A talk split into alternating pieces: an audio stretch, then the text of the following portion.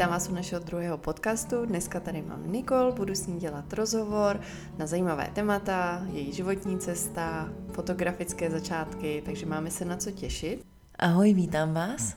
Uh, Nikol, na začátek uh, malé představení. Takže maminka dvou holčiček pod čtyři roky. Přesně tak.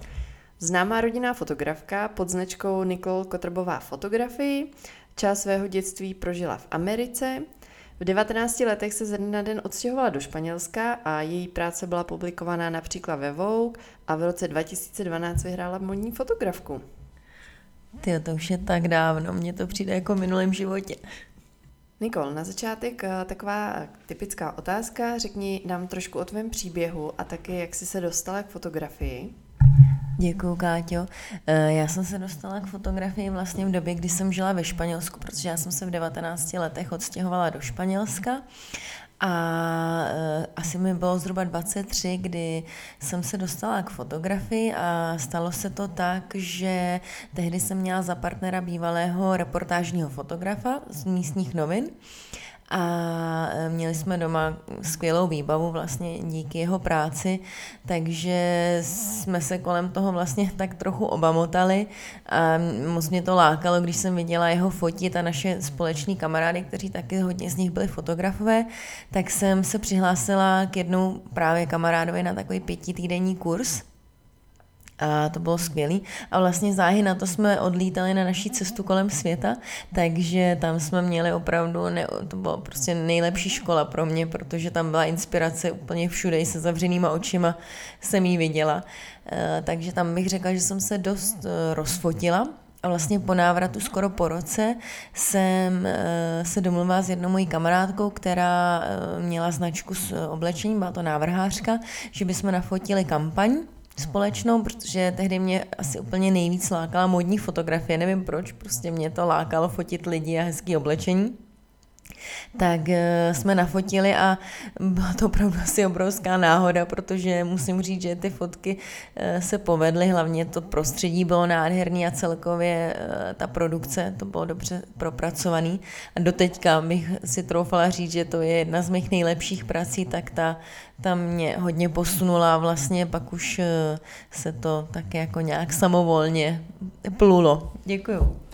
Takže eh, v podstatě ta cesta kolem světa je to takový další volno, kdy člověk eh, si opravdu oddychne a načerpá možná tu inspiraci a pak vlastně to tvoření jde tak trošku samo ze sebe. Naprosto souhlasím, mně se líbila jedna věc, která mi nedávno řekla moje kamarádka Markétka z Kitchenet, když jsme se právě bavili o volnou práci a prostě odpočívání, tak eh, mi řekla, že si myslí, že je důležitý eh, mít natolik dlouhý volno, aby se člověk začal nudit a v tu chvíli začíná ta opravdu kreativní nová energie. Takže souhlasím a budu se o to snažit odpočívat tak dlouho, až se začnu nudit. Niky, tak cesta kolem světa, to zní jako velký sen pro spousta lidí, ale v dnešní době už jsi maminka dvou holčiček, Agátky a Eli. Řekni nám, jak vypadá tvůj klasický den a možná tak trošku něco o tobě a o holčičkách. Děkuju. Mně přijde srandovní, že jak si tady s tebou povídám, tak mám pocit, že vlastně všichni, eh, co možná poslouchají, mě znají stejně dobře. Tak eh, na úvod asi bych měla říct, že mám dvě holčičky, Agáce je rok a půl, ale jsou tři a půl. Eh, a své vlastní podnikání, vlastně co, jako focení eh, portrétu a rodin jsem rozdělala, když Ele byl necelý rok. A zvládali jsme to opravdu skvěle, protože jsem měla obrovskou pomoc eh, od mojí rodiny. My jsme bydleli tehdy v Praze v centru, takže jsme měli opravdu hez pomoc a měla jsem to všude blízko na focení. Pak jsme se přestěhovali mimo Prahu, když se Agátka narodila a asi prvních devět měsíců po narození Agátky jsem jí brala sebou na focení. A musím říct, že v tomhle tom, uh, se mi moc líbí ta moje práce a ta volnost, že uh, jsem ji mohla brát sebou a nikomu to nevadilo si myslím, protože všichni uh, to věděli samozřejmě dopředu mý klienti. A v tomhle tom to opravdu byla mm, hezká volnost. A když jsem cítila, že je na to Agátka připravená a když už i pro mě to začalo být hodně náročný, to společný focení, protože už přece jenom nebyla jenom miminko v šátku, počkej. Já bych totiž asi měla dodat, že těch prvních devět měsíců jsem s ní fotila v šátku. Tak když už začala být trochu těžká a hodně pohyblivá, už nebyla spokojená celý focení v šátku, tak jsme našli úžasnou paní na hlídání, vlastně je z rodiny, tak eh, je tam plná důvěra. A to byl pro mě takový jako další krok, eh, takový osvobozující, že teď jezdím na focení sama, což, je pro mě, což pro mě tehdy bylo úplně neuvěřitelný. A Ela chodí do školičky, chodí do lesní školky, takže eh, ráno odvezu Elu do školičky. Eh, ty dny, který pracuju, což je zhruba dva dny v týdnu, tak eh, dávám Agátku k paní na hlídání a já si jedu fotit. A odpoledne vyzvedávám Elu z prá- ze školky, pardon. A snažím se už po večerech nepracovat, protože dlouho jsem to tak dělala doteďka pořád ještě jsou večery, kdy musím nebo kdy potřebuji pracovat. Tohle je asi taková ta náročná část podnikání, eh, když se to spojí s mateřstvím, protože vlastně být mámou, už jenom být mámou je práce na plný úvazek a já jsem nechtěla pracovat eh, před mýma dětma na počítači, protože se mi nikdy nelíbila ta představa, když sedím u stolu, ťukám do počítače a dítě mi visí u nohy. To jsem si říkala, že to si úplně oni nezaslouží. Takže třeba mi nevadí před nima fotit, protože to mi přijde jako, jako hezký, kreativní. Ela vlastně už má svůj vlastní foťáček, eh, baví to, ptá se mě někdy, a koho jdu fotit, koho jsem fotila. To mi přijde opravdu já osobně si Niky pamatuju eh, tebe, když jsi fotila ještě teda s Elu i v šátku a pak i s Agátkou na spousta focení a projektech a musím říct, že teda hrozně obdivuju, protože prostě to není úplně jednoduchý se v tu chvíli plně soustředit, ale ty prostě to máš nějak přirozeně v krvi a šlo ti to skvěle. A pojďme se teďka trošku vrátit eh, do tvýho dětství. Jako šestiletá si se svojí maminkou odjela do Ameriky. A pamatuješ si něco na toto období ještě, jak dlouho jste tam zůstali a jak takhle malá holka vnímá takhle velkou změnu? Já se na to ptám záměrně, protože vlastně moje dvě děti už taky si pár cestování a, a stěhováním prošly a hrozně mě zajímá uh, tvůj pohled jako dospělého člověka. Jak, jak to vnímáš teďka? To je zajímavá otázka, budu muset hodně zavzpomínat. Eh, no já bych řekla, že určitě je strašně důležitý taky, za jakých podmínek se to děje, protože si myslím, že je vyvést dítě do světa je úžasný, úžasná zkušenost. Moci se naučit cizí jazyk eh, vlastně v tom prostředí, v té zemi.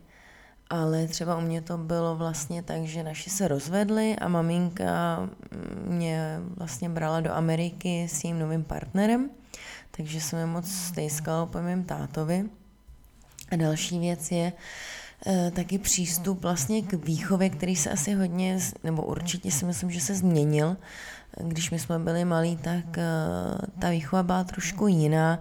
Myslím si, že to bylo víc takový, jako, že si ty děti brali a počítalo se s tím, že oni se přizpůsobí.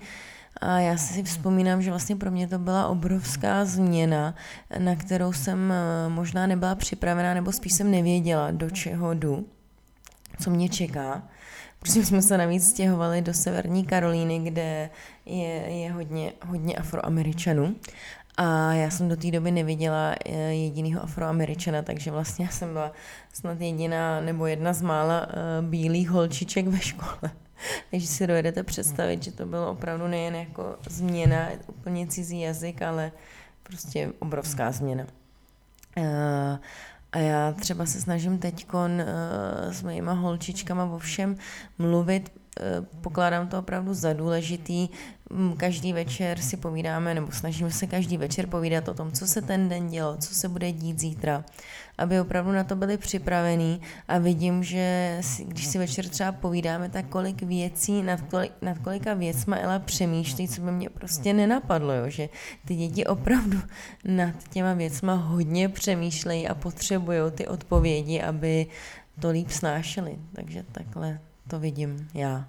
Tak já určitě musím eh, říct, že taky si myslím, že ta výchova dřív, když jsme byli menší, tak eh, byla jiná, nebo ten přístup k výchově ale každopádně určitě nás naši rodiče měli úplně stejně rádi, jako my máme rádi naše děti.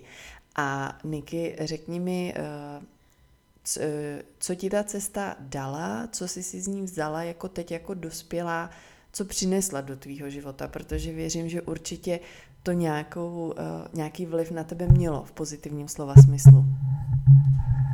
Tak um, určitě, samozřejmě.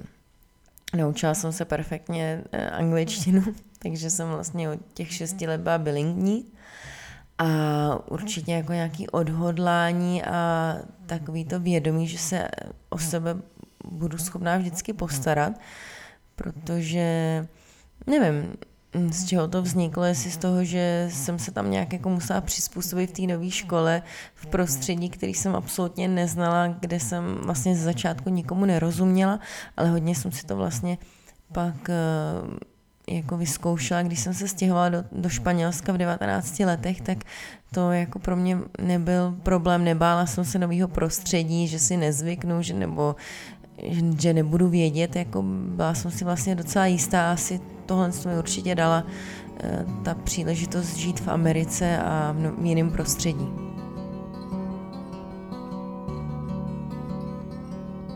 Tak já věřím, že i tato zkušenost eh, vlastně tě pak pomohla k tomu vycestovat, když jsi byla dospělá a i určitě k tomu, že jsi si potom založila vlastní podnikání, což není vždycky úplně jednoduchý, ale tak kousek té kuráže je tam potřeba. A řekni mi, kdybys chtěla dát nějakou radu začínajícím eh, fotografům, mamince, která nás poslouchá, má doma nějaký šestiměsíční miminko, ráda by začala podnikat něčím, co jí baví, nemusí to být jenom fotografie.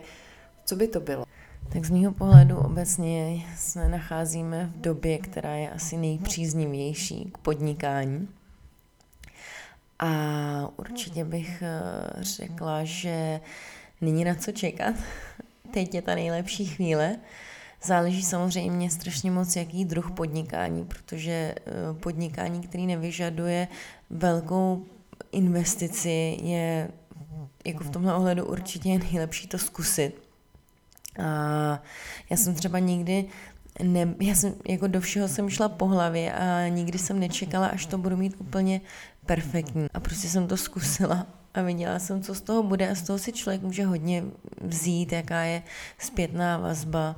Eh, dnešní době sociální sítě to je obrovský jako zdroj a pomoc. Samozřejmě rodina. Z podpory rodiny to se shodneme asi všichni, že to nejde. A další věc je eh, si najít vzor, si myslím, že to je důležitý. Mě tehdy jednou uh, můj fotograf šéf dal uh, dobrou radu. Říkal mi, kopíruj, kopíruj, kopíruj, každý je originál, neboj se toho, že kopírování je špatný.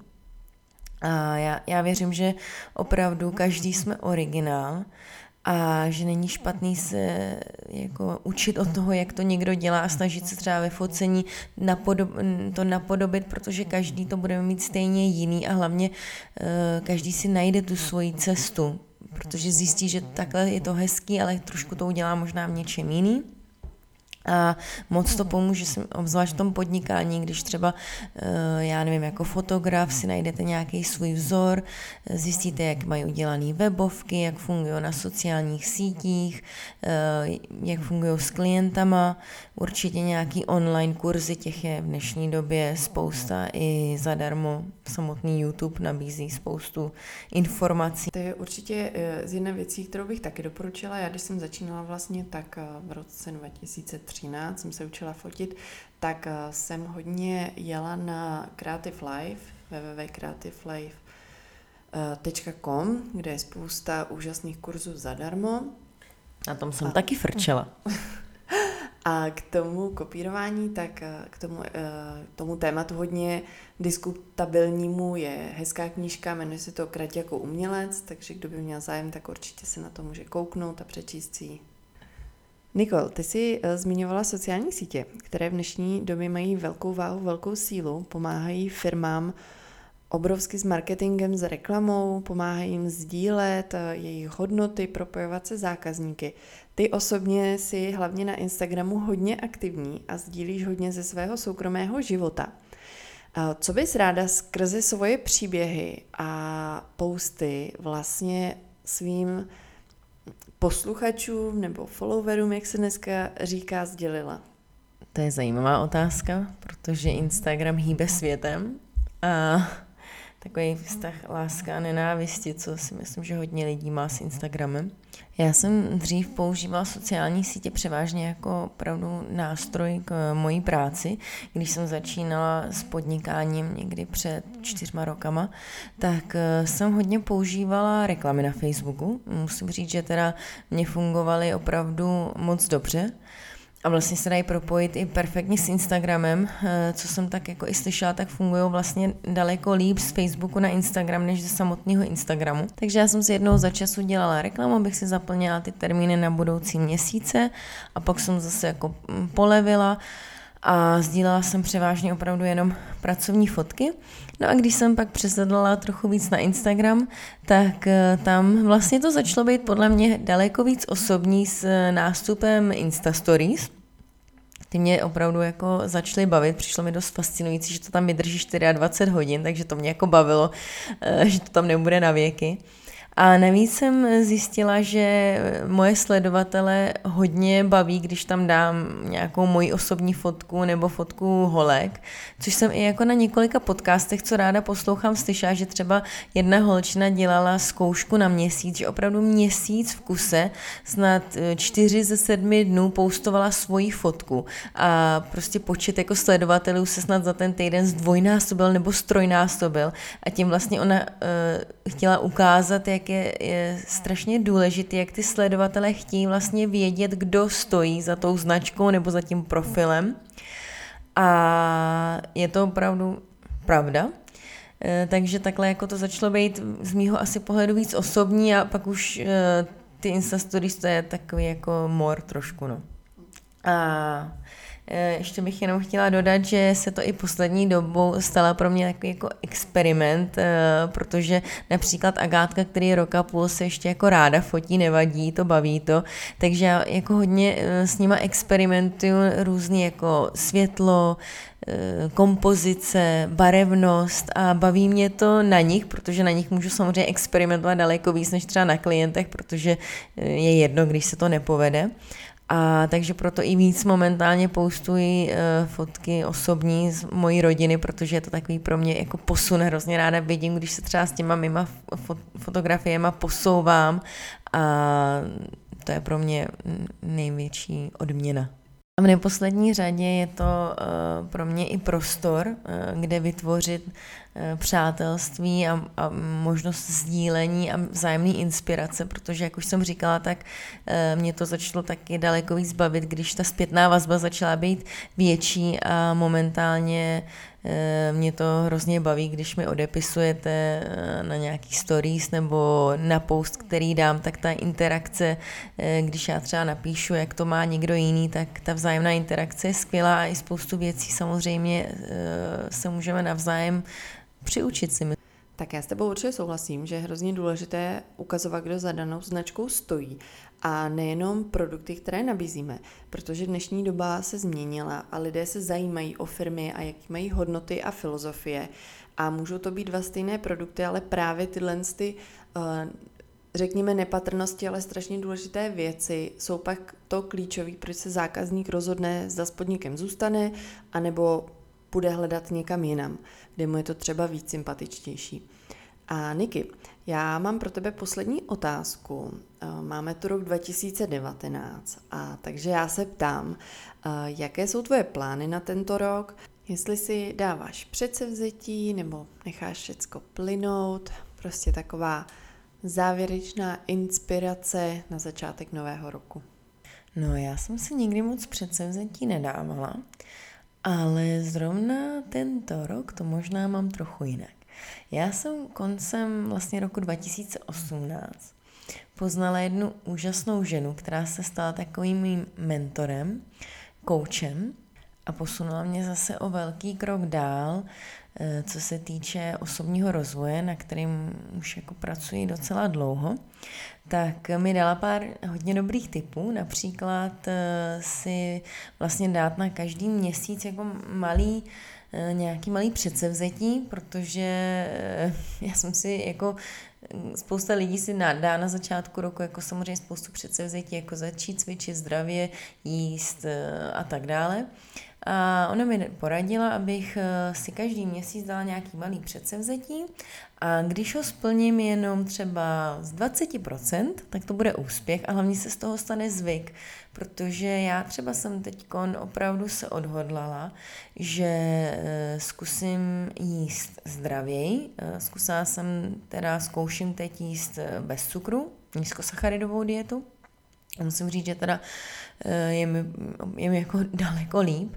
Já jsem trpěla už dlouho na trochu jako žaludeční problémy a od té doby, co dodržuju tuto dietu, tak eh, je, je mi opravdu líp, takže doufám, že vlastně po dobu toho ledna se to stane takovým trochu zvykem a v únoru už se zase budu moct soustředit na nějaký další malý krůček a ta strava už bude tak trochu jako zajetá, doufám. A sice tady jako trochu v tom Innsbrucku hřeším, jo ale jako mm, pořád cítím, že je to poprvé v životě. Asi jsem opravdu na to byla připravená, protože hlavně mi poprvé taky v životě nešlo o to zhubnout, ale o to se opravdu cítit dobře. Já jsem chtěla vědět, jaký to bude, jak se budu cítit, když opravdu budu jíst dobře. A musím říct, že to asi byl ten klíč k tomu, abych opravdu se k tomu odhodlala a hlavně, aby mi to šlo. Mě opravdu jako to sladký vůbec nechybělo, nechybí. Takže asi já bych to trošku už ukončila, tak obecně mám v plánu se tento rok věnovat trochu víc sama sobě. Já myslím, že už jsem to zmiňovala ale už opravdu byly chvíle, kdy jsem jenom přemýšlela nad tím, abych obstarala holky, abych eh, měla dodělanou práci a to, jak se cítím, eh, bylo tak jako trošku na posledním místě a já jsem si uvědomila, že tak to fungovat nemůže. Že základem toho být spokojená, úspěšná, cokoliv, je prostě opravdu ta vnitřní spokojenost. Mně se moc líbila, jsem poslouchala zase jiný podcast, nemám ráda podcasty. A uh, to byla taková interakce mezi obecenstvem a jedním koučem, a jedna slečna se ptala toho kouče, eh, jak, jak, jako, jak by poradil, protože momentálně začíná podnikat, ale zároveň má před sebou takovou velkou osobní výzvu ve formě jako stravování a potřeby zhubnout ze zdravotních důvodů a že má pocit, že se prostě nemůže plně věnovat eh, těmto jako mm, oběma eh, potřebám nebo plánům.